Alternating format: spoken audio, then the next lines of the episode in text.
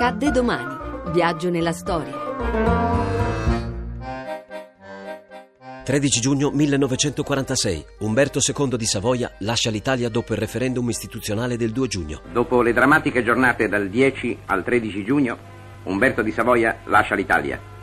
Sono circa le 15.30 quando egli scende nel cortile del Quirinale. I corazzieri gli rendono per l'ultima volta gli onori sovrani. Il 9 maggio 1946, ad appena un mese dallo svolgimento del referendum istituzionale che dovrà decidere tra monarchia e repubblica, Vittorio Emanuele III abdica. La speranza è che con il ritiro dalla scena di colui che ha facilitato l'ascesa del fascismo, la monarchia possa recuperare consensi. Umberto è costretto a lasciare l'Italia in conseguenza al risultato del referendum popolare del 2 giugno che trasforma l'Italia in una repubblica. Aeroporto di Ciampino.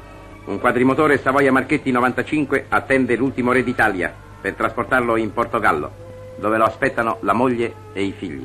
L'ex re è pallido e commosso. Come sede del suo esilio sceglie Cascà in Portogallo, già dimora del suo avo Carlo Alberto. Con l'entrata in vigore della Costituzione repubblicana, l'esilio di Umberto di Savoia diviene permanente. Nell'esilio di Villa Italia accoglie i molti connazionali giunti ad omaggiarlo. Un re che ha regnato pochissimo, eh, meno di un mese. Un re che si è rivelato ancora di più in esilio, 36 anni di esilio. Un re che non ha mai detto una parola contro chi in fondo lo ha allontanato. Sono stati dei tempi, dei momenti molto burrascosi nel 46. Caduta la monarchia, si incrina anche il matrimonio con Maria José del Belgio, che si trasferisce a Ginevra con Vittorio Emanuele.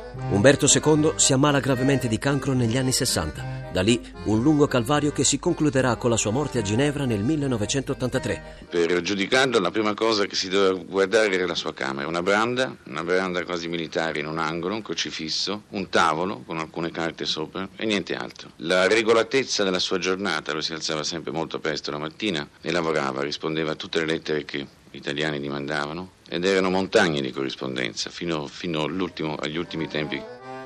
L'ex sovrano ha voluto portare nella sua tomba il sigillo reale, che si dona da generazione in generazione come simbolo della trasmissione della linea regnante, perché esso stesso si considerava ultimo re d'Italia. A domani da Daniele Monachella. In redazione Laura Nerozzi, le ricerche sono di Mimi Micocci, alla parte tecnica Giampiero Cacciato, la regia è di Ludovico Suppa. Il podcast e lo streaming sono su radio1.rai.it.